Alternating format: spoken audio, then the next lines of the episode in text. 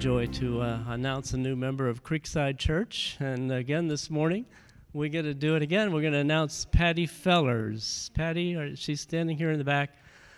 Lord bless you, Patty. Patty has been to Creekside before, but then she moved to Colorado Springs for three or four years, and now she's back again.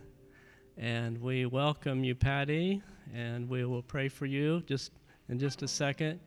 And Patty's also going to be uh, heading up the greeters ministry, so you'll be seeing a lot of her at the door. So let's let's pray for Patty. Thank you, Lord, for Patty. Thank you for the work of the Holy Spirit that you do in people's lives. You you touch people's heart and you save them from their sins. Causes us to bring you worship. We worship you together today as a church, and we thank you. Uh, for Patty and her family. Bring blessings to her. And we pray that you bless the service here to follow. In Jesus' name, we love you. Amen. Just want to extend a special welcome to each of you who are gathering with us in person and those online.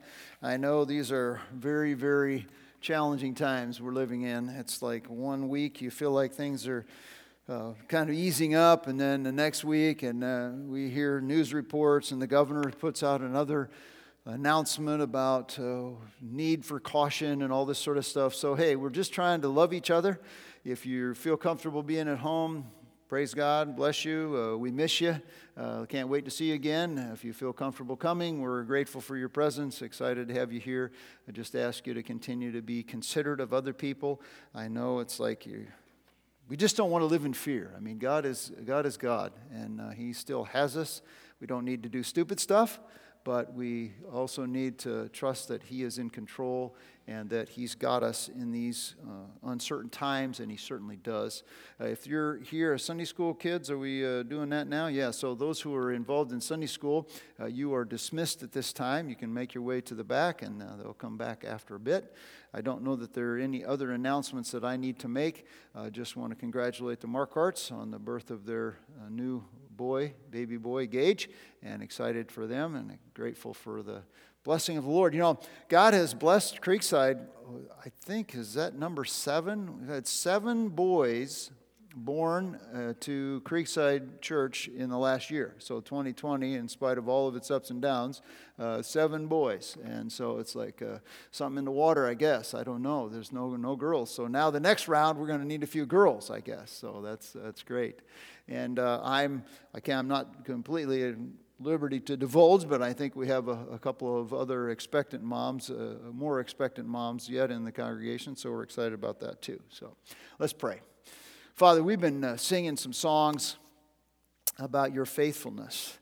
And oh, most certainly in these uh, challenging times, we need to be reminded of your faithfulness because we are prone to falter, uh, prone to fail, prone to stumble. And we are asking for you to meet us here this morning as we look into your word, as we worship in your word keep us focused on the glory and the majesty and the greatness of our God. And may we come to understand more fully all of who you are for us. And we just pray that we would grow to know you better and love you more. In Jesus' name we pray. Amen.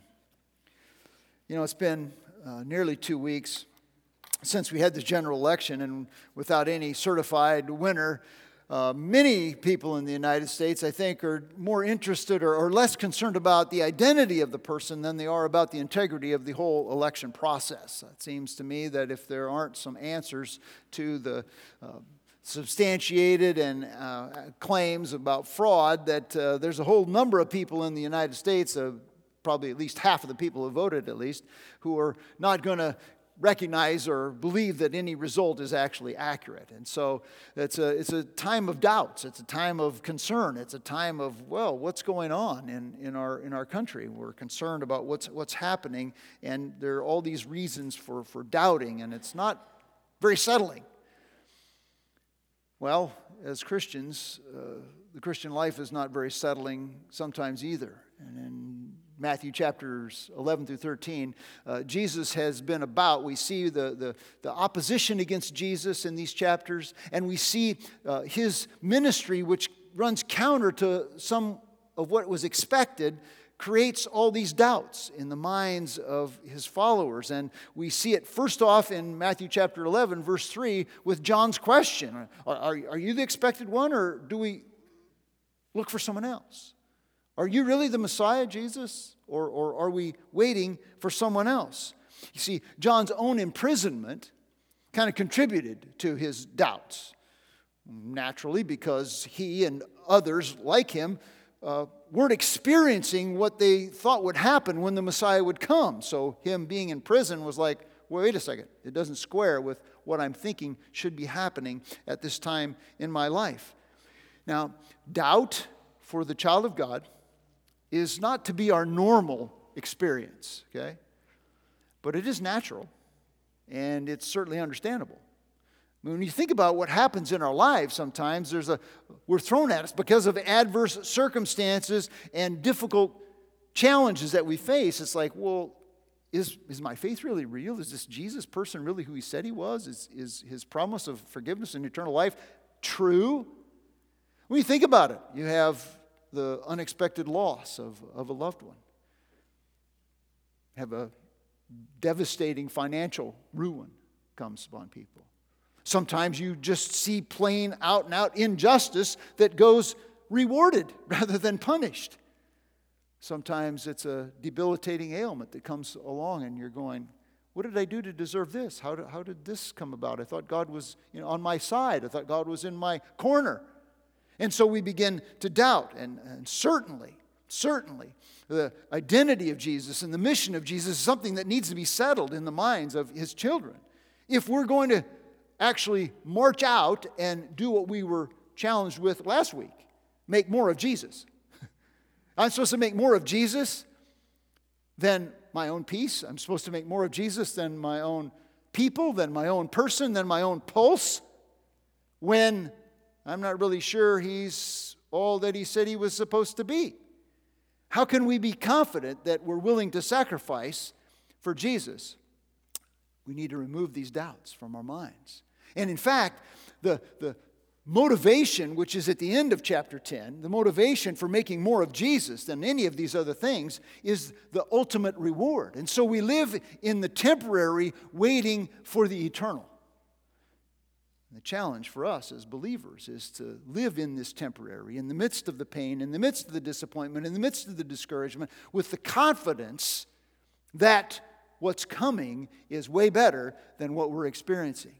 And so we see in Matthew chapter 11, beginning with verse 1, verses 1 through 6, that the doubts that, that John presents to Jesus and the response of Jesus provides us with a paradigm, with rails to run on in, in driving out doubt in our, in our own experience teach us God's gracious remedy. So I ask you, invite you to turn to Matthew chapter 11, and we're going to find two insights from John's doubts about the identity and the mission of Jesus that, that help us drive out doubt in our own experience. Matthew chapter 11, uh, beginning with verse 1, I'm going to read verses 1 through 6. And it came about that when Jesus had finished giving instructions to his 12 disciples, he departed from there to teach and to preach in their cities. Now, when John in prison heard of the works of Christ, he sent word by his disciples and he said to him, Are you the expected one, or, or shall we look for someone else? And Jesus answered and said to them, Go and report to John what you hear and what you see. The blind received sight, and the lame walk, and the lepers are cleansed, and the deaf hear, and the dead are raised and the poor have the gospel preached to them. And blessed is he who keeps from stumbling over me. What a treasure of truth to help dispel and dispel dispel and to drive out doubt in our own experience. The first thing that I see in the text is that, that our doubt can be expressed, or as one commentator said, you know, kind of see the anatomy of doubt. We see what uh, doubt looks like, and so we're able to express this doubt, and John does. Mar- uh, Matthew chapter 11 marks off the next section, okay, of the entire chapter. So it runs from chapter 11, verse 1 through chapter 13 uh, through the end of that chapter, okay? And indicates that Jesus was busy. He had instructed the disciples, right? Go out and go uh, out and preach and teach and do these miracles and stuff. But Jesus wasn't sitting around, he was doing the same thing. He was going out and involved in this ministry. He was teaching, which was imparting knowledge in a formal way. And he was preaching.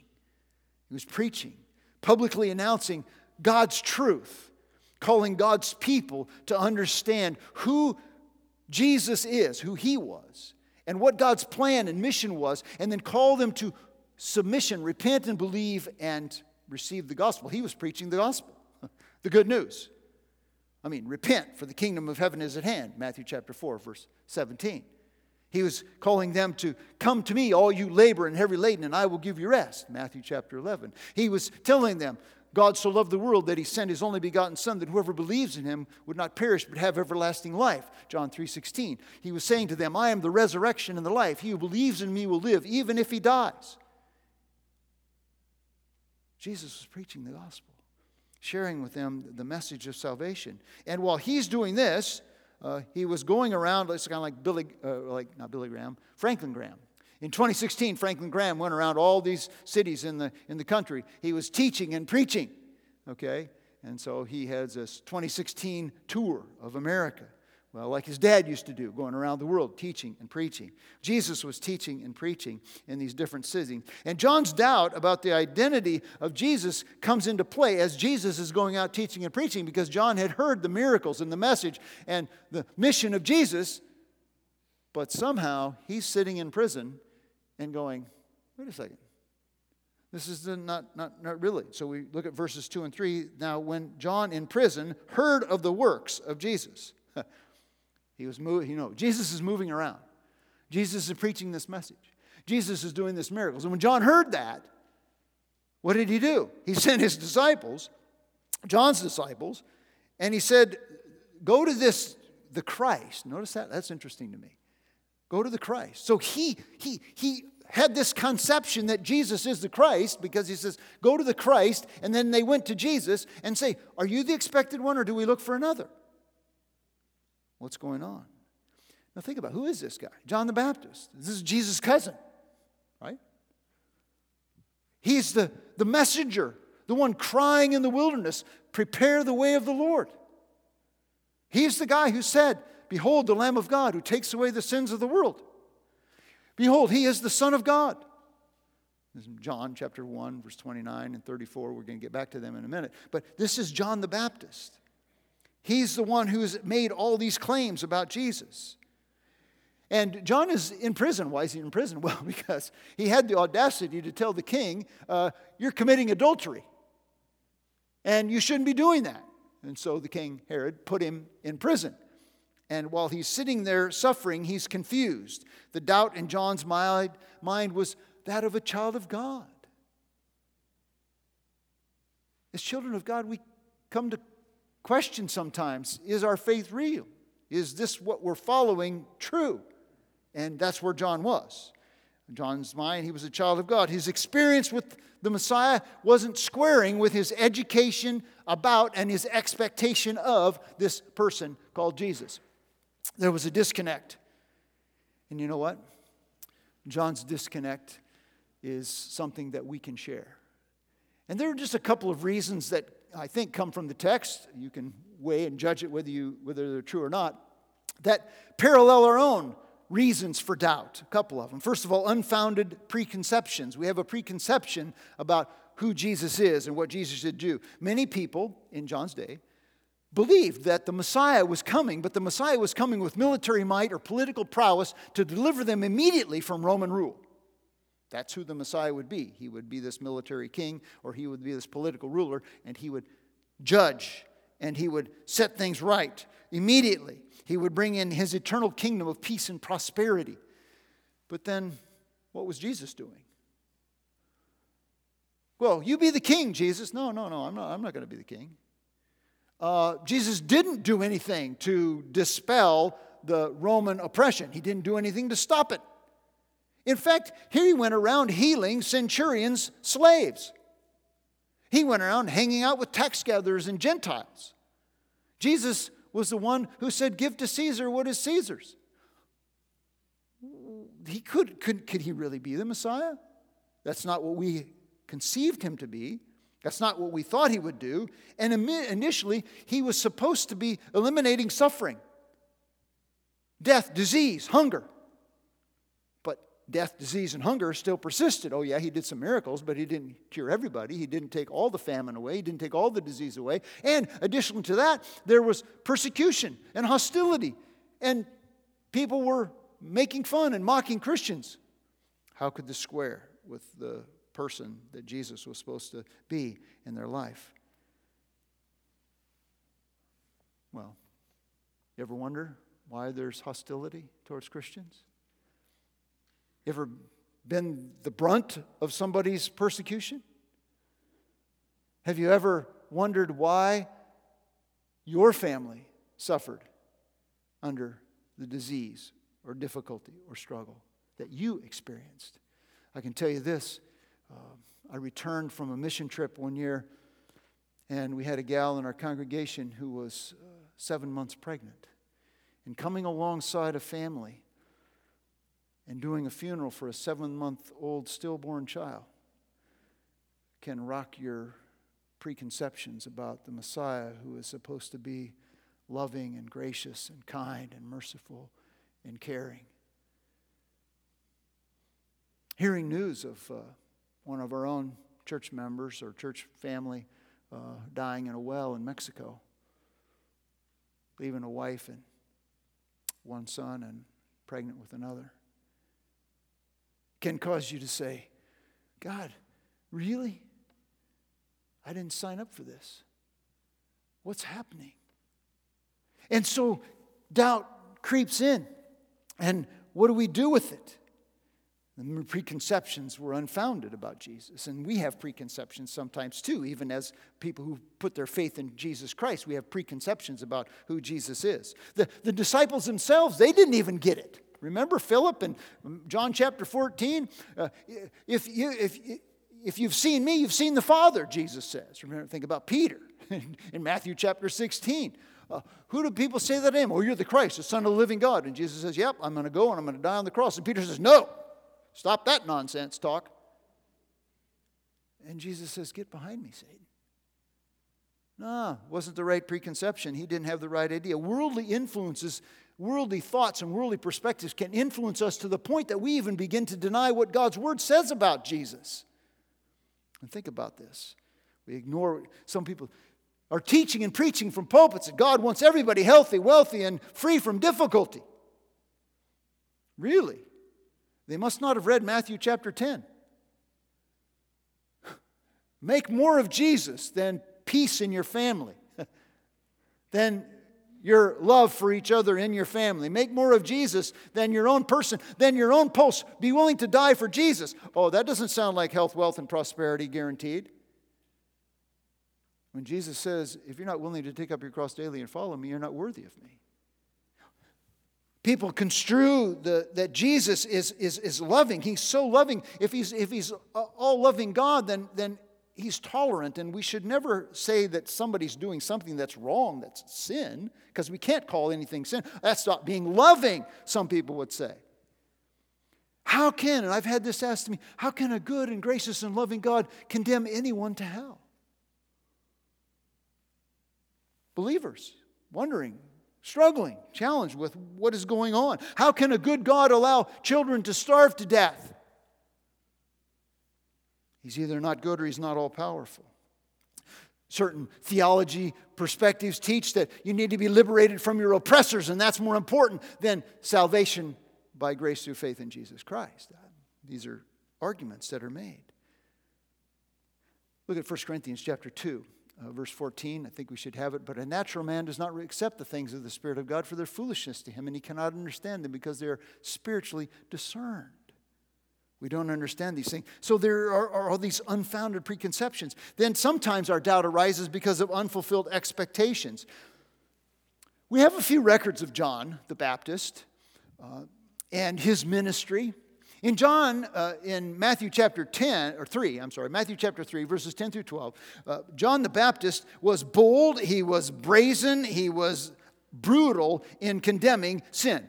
Read on the screen what it says. And the axe is already laid at the roots of the trees, therefore, every tree that does not bear good fruit is being cut down and thrown into the fire. As for me, I baptize you with water for repentance, but he who is coming after me is mightier than I, and I am not fit to remove his sandals. He will baptize you with the Holy Spirit and fire. His winnowing fork is in his hand, and he will thoroughly clear his threshing floor, and he will gather his wheat into the barn, but he will burn up the chaff with unquenchable fire. And he's speaking this to the religious leaders of his day, okay? And so John says, I'm the one who preached this message. So where is the axe? I don't see it. I don't see the judgment. I don't see these people who are mocking Jesus punished for their sins. No. See, Jesus' ministry and preaching was veiled. Uh, the fulfillment. And he, he brought temporary blessings, right? Healed a few people, brought a few things to, to bear, but no real judgment or eternal bliss. It didn't happen when Jesus came, it wasn't like he had expected it. Where was the axe against judgment to end injustice and that would bring about eternal joy? I don't know about you. You ever wonder why God continues to allow the horrors of abortion to continue? Human trafficking of young, innocent children? Why there is corruption and deception and dishonesty at the highest levels of government that goes unpunished? When's it going to change? If Jesus is the Messiah, he's going to right every wrong and bring justice to bear. This is the John struggle, you know. Why are believers allowed to be tortured and captured and imprisoned and brutalized around the world? I don't know. We cry out, I think sometimes I would cry out with the, with the psalmist in Psalm 58, verse 11. He says this Surely there is a reward for the righteous, surely there is a God who judges on earth. John's expectation for the Messiah didn't match his experience, and it created a little bit of confusion in his mind. I don't know about you, but sometimes my expectation of who the Messiah is and what Jesus is supposed to be doing creates a little tension in my life. Um, I remember this doesn't have to do with my, the tension about Jesus, but I remember the expectation not matching the experience when Marla and I were hosting uh, in the church we served. We were hosting Sam Rotman, and Sam Rotman was a, classically trained pianist from the Juilliard School of Music. He was coming to put on a concert at, at the church, and I was expecting some uh, rather high society, uh, kind of stuffy shirt, uh, you know pompous uh, individual who was a master pianist, and uh, we hosted him uh, for, for supper. And what we experienced was a, a gracious, humble, godly man. And I'm telling you, he played for an hour and a half without a note of music in front of him, and it was music to the soul. It was absolutely phenomenal. He taught himself to play the piano on a cardboard keyboard that he had designed because his family could not afford a piano. That's when he started to learn. Expectation didn't match the experience. Our experience was much better than the expectation. John's was less, okay? And so sometimes ours is, is less. And so John asks, he says, do, are you the expected one? Or uh, the ESV, I think, says the coming one or the one who is coming. This is code word for a Messiah. Are you the dude? You know, are you the guy? Isaiah 40, verse 3. Are you the messenger, the one coming, making way, the, preparing the way of the Lord? Are, are you the one? A cry from help, I think. This is John's cry for help. Again, this is the guy that said, Behold the Lamb of God who takes away the sins of the world. Now he's saying, Are you the guy? I, I thought you were the guy, but are you really the guy? What about you? Is he really the guy? Is Jesus really the guy? Is he the expected one, the Messiah? In a moment of misgiving and doubt, here's John claiming the same statement that the, the Father in Mark chapter 9 24, who says, I, I believe, just help my unbelief here. Will you help me here, Jesus? I'm just struggling a little bit. So help me, come along. Jesus is I don't think, ever pleased with our doubt. but He never dismisses it. He never demeans us for it. He never condemns us because of it. He always wants to deal with it. He doesn't escape. We don't escape His notice. Do we expect a Savior? Do we expect a Savior? What is our expectation? Do we expect a Savior who accepts everybody, regardless of their religious belief, a universalism?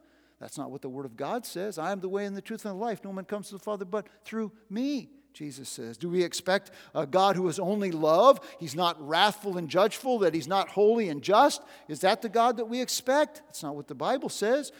Many will say to me on that day, Lord, Lord, and He'll say, I never knew you, Matthew 7 23. Do we expect a, a, God who will give us ease and prosperity? Well, just read the last chapter that we looked at, Matthew chapter 10, not the Jesus of the Bible.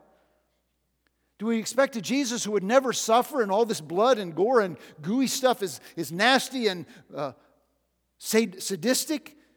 Hebrews chapter 9, verse 14 the blood of bulls and goats and the ashes of a heifer sprinkled cannot sanctify for the cleansing of the flesh, but how much more will the blood of Christ, who through the eternal Spirit offered himself without blemish to God, cleanse your conscience from dead works to serve the living God? That's the Jesus that we offer. See, doubt is removed when we look at the record of Jesus and the person of Jesus, and we reject the rhetoric of the world. So that was John's question. Here's Jesus' answer. We express our doubt. Now, Jesus deals with our doubt. Our doubts are expelled. Uh, John was a, a great guy. I mean, the Bible says of John that he was more than one of the prophets, he was more than a prophet. And Jesus deals with him graciously. And so I'm just encouraged that Jesus will deal with our doubts graciously too. Okay? And so he gives this answer. He says in verse 4 And Jesus answered and said to them, Go and report to John. Now, notice what he says to report what you hear and what you see. And then he starts with what you see. Okay? What are the works of God? What are the words of God? That's what you see and what you hear. So, uh, don't get lost here, but in, in 4 he says, What you hear and what you see. But then in verse 5, he starts with what you see. Okay? What, are, what do you see are the works. Well, we don't have it in front of us, but the parallel passage in Luke chapter 7, verse 21, tells us what Jesus did first in response to the disciples. He deliberately and lovingly gave the disciples a display of his works. In, in other words, they came asking, Are you the one? We want to know. And he says, Go and tell John what you hear and what you see. Now I'm going to show you something that you should go back and tell John what you see. And what you see are miracles performed before your eyes. So the very thing that caused John the doubt is the very thing that Jesus used to disprove his doubt. I'm not sure about your works. Well, I'm going to show you some works. But he didn't stop there. He didn't just show him the works. Uh, he powerfully punctuates his response of works by drawing John's attention to the Word of God in Isaiah chapter 35. In Isaiah chapter 35, verses 4 through 6, I want you to look at the screen because this is important because of the context. It says, Say to those with anxious heart, take courage, fear not. Now, this is the, this is the Messiah that John is expecting, okay? Take courage and fear not. Behold, your God will come with vengeance. John's wondering, where is this vengeance, okay? The retribution of God will come, but He will save you. Then the eyes of those who are blind will be opened, and the ears of those who are deaf will be unstopped, and those who will uh, limp will leap like a deer, and the tongue of those who cannot speak will shout for joy, for waters will burst forth in the wilderness and streams in the desert. That's the Messiah he's waiting for. And what does Jesus tell John, John's disciples? What you hear and what you see. What do you see? You see these miracles that are being done in, in front of you okay? That's what you see.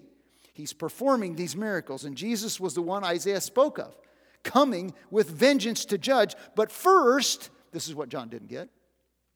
He'd come with vengeance to judge, but first, he was going to save. He was going to heal the blind, cure the lepers, raise the dead.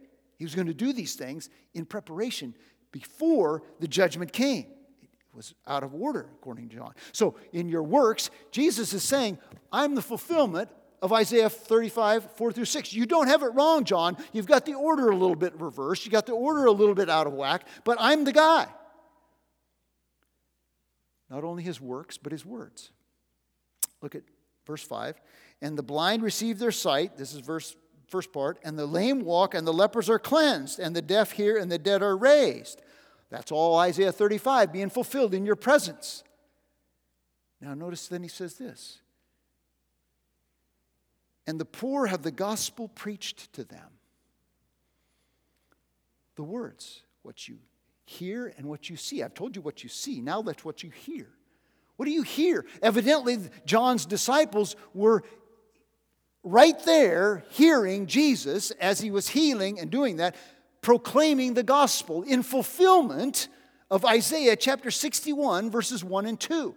Again, I am the Messiah. This is the prophecy of Isaiah chapter 61, uh, verses 1 and 2, which Jesus quoted in Luke chapter 4, verse 18. This is me. Here's here, there, Luke 4:18. The Spirit of the Lord is upon me because He has anointed me to bring good news to the poor. He has sent me to proclaim release to the captives and recovery of sight to the blind, to free those who are oppressed. I want to make a point. Jesus' primary ministry was not miracles, it was a message. He came to preach, proclaim good news to the poor. Because his ultimate thing was not to bring physical healing when he came the first time. His ultimate thing was to bring spiritual healing to their souls and to preach recovery of sight to the blind, the good news. What is the good news that Jesus was preaching? You deserve God's wrath and his judgment because of your sin. This is Isaiah 59, verse 2. Our sins have made a separation between us and our God. But God sent his son, the Messiah, the servant of Isaiah 53, that he would take upon himself our iniquities, our sins, our transgressions, so that when we put our faith or our trust in him, we would be freed from those sins and delivered. This is the message that repent and believe, and you shall receive. And now, I don't know where you're at this morning, but that's the message Jesus was preaching. That's the message we at Creekside want everyone to hear is that there is salvation from sin, not our physical ailments as the primary thing, but our spiritual ailment, which is sin, which separates us from God. And Jesus dying on the cross paid the debt that you and I deserve to pay, so that if we would trust in his death on our behalf, in his resurrection as proof of conquering sin and death, we would be saved. So, where are you this morning? Are you one of his children? Or are you just kind of playing on the fringes? Just coming to church, doing the church thing? Or listening online because that's you know that's easier than even coming to church right? Because nobody's watching and uh, you can turn it off or tune it out or do whatever you want and uh, nobody knows right? But jesus came and i want to claim, come claiming and all of us at creekside want you to know that there is this message of good news. In a day of pandemic in the day of doubt in the day of trouble christ redeems us from our sins and gives us the promise of forgiveness and the hope of eternal life that's the only lasting thing. And John got it wrong because he thought Jesus would just come and wipe out the enemy and introduce his kingdom. No, we're in the meantime. That's not come, that hasn't come yet. But when he does come the next time, that's what's happening. And so now is the time of day of salvation.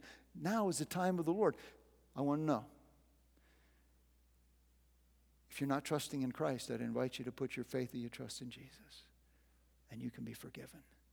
And then all that is anticipated in the Messiah, that eternal kingdom of bliss and the judgment of the wicked, you'll escape the judgment, but you'll enjoy the bliss.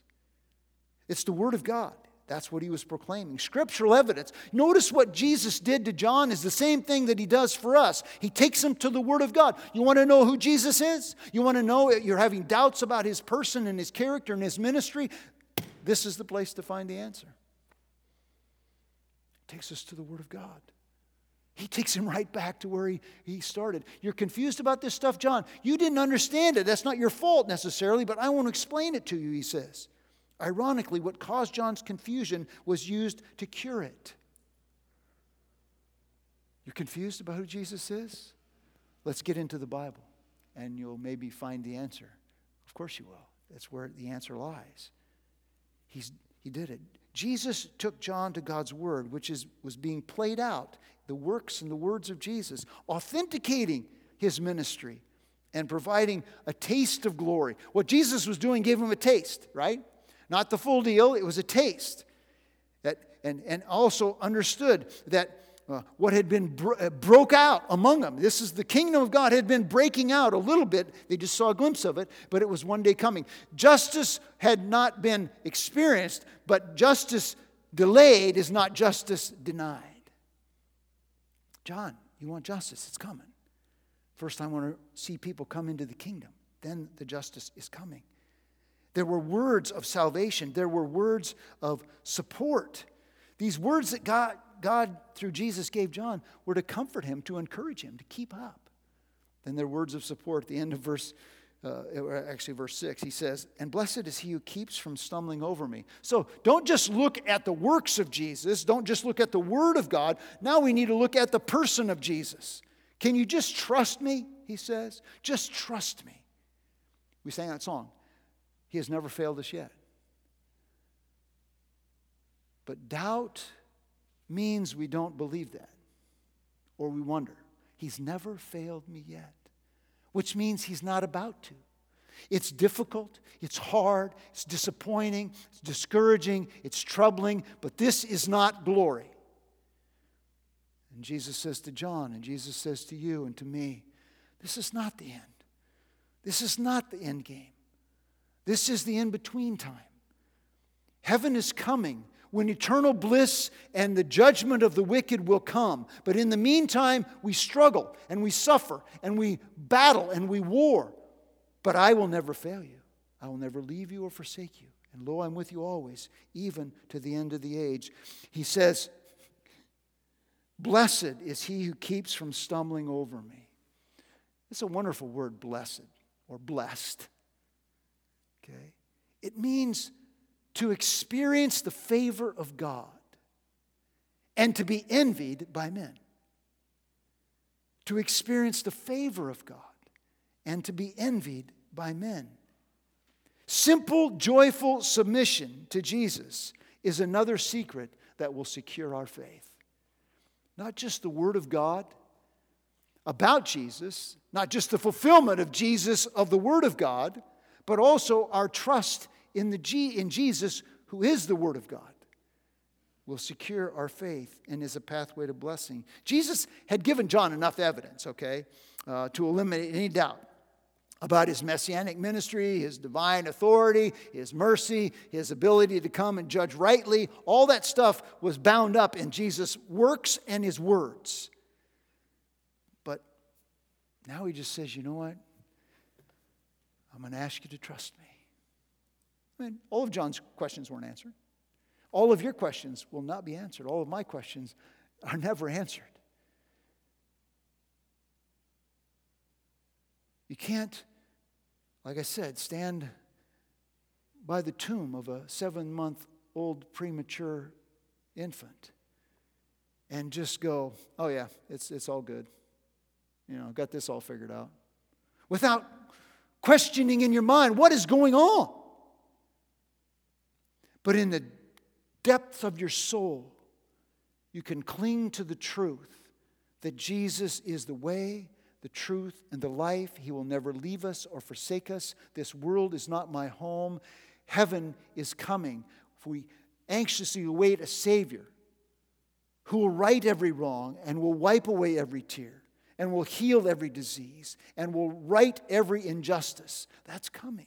And we live now in the pain of the temporary, awaiting the joy of the eternal because God has given us this life in Christ, who is our life.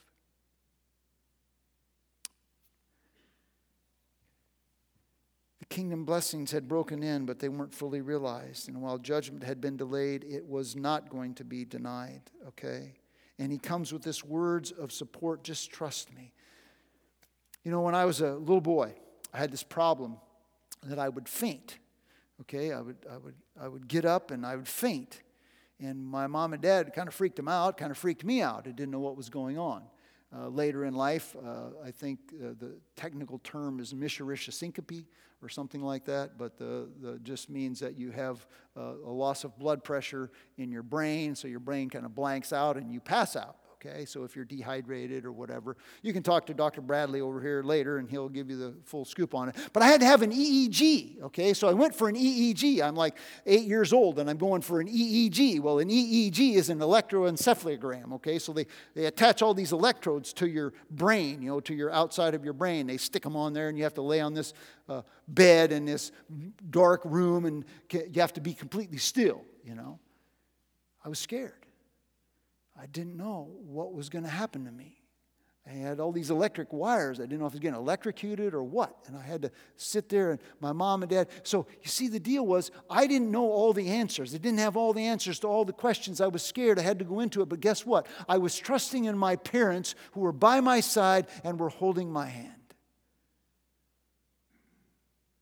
As a child of God, we have to face the uncertainties and the fears and the questions and the doubts, confident that it is Jesus Christ who is by our side and He's holding our hand as we walk through these uncertain days. I think that's what, well, my way of putting what Matthew 11, 6 says. Blessed is he who keeps from stumbling over me. Don't let it trip you up that its life is difficult. No. We can find kingdom blessings, and we find them and we partially experience the kingdom blessings here, okay? One day we'll know them completely. Uh, troubles we now endure are temporary, and the judgment that is delayed will not be denied ultimately. That's where we live, that's what we hang on to. Jesus Christ is the Son of the living God. Jesus Christ takes away the sins of the world. He's coming someday, and he will vindicate the righteous, and he will render justice on the unrighteous. So, as a believer, what does it do for us? It gives me courage. Okay, I can keep going because I know who holds the future, okay? It gives me comfort to know that when I doubt, Jesus never deserts. He doesn't leave. There's a neat passage in uh, 2 uh, Timothy, is it? Yeah, 2 Timothy 2.13. If we deny him, he will not deny us. Think Peter. Remember Peter?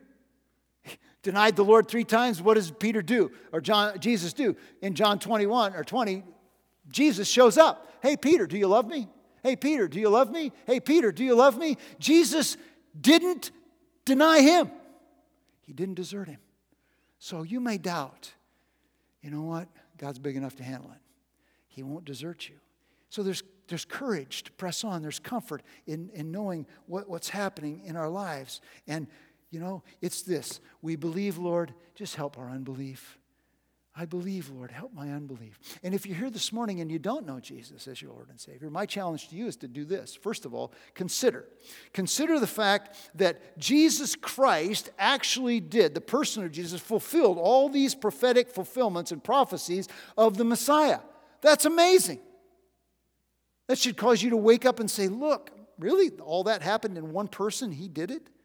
These prophecies about him or is realized in the person certifiably fulfilled it okay? Not not fabricated certifiably fulfilled it. And then i want to challenge you to contemplate the message of good news. You're messed up. I'm messed up. We're all messed up. We deserve judgment but god in his grace and his mercy paid the price through the person of jesus so that if you and i put our trust in him we're free. Forgiven and we can live now in anticipation of heaven. So I invite you to trust him as your savior. Just confess him as Lord. And you know, as we as we think about communion, isn't it interesting because the word of God confirms that Jesus is the son of God. The works of God through Jesus confirm that Jesus is the Son of God. Our trust in Jesus, who fulfilled the word and the works of God, gives us confidence that Jesus is the Son of God. But his death and burial and resurrection are just further evidence that this is true. That Jesus is the Son of God. That he came to this earth to redeem lost sinners, of which you and I are all part. And his body broken and his blood shed, symbolized by the bread and the cup, are a reminder of his love for lost people. And as we break this bread and take this cup, we do so in remembrance of Him. And rejoice that if we're one of His children, we are celebrating what He's done for us, and we are asking Him for courage to keep going when we doubt. And if you don't know Jesus, I invite you to trust Him and break the bread and drink the cup for the very first time as one of His children. Let's pray. Father, I just ask that you would help me, help each of us, Father. We have maybe seasons of doubt or periods of doubt, and maybe some are in that season right now.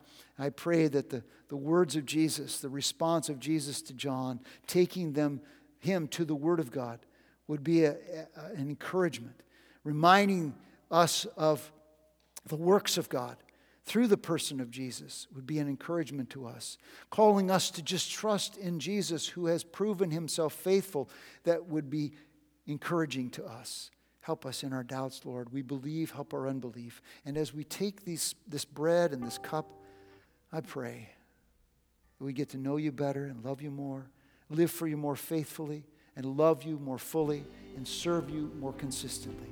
We pray in Jesus' name.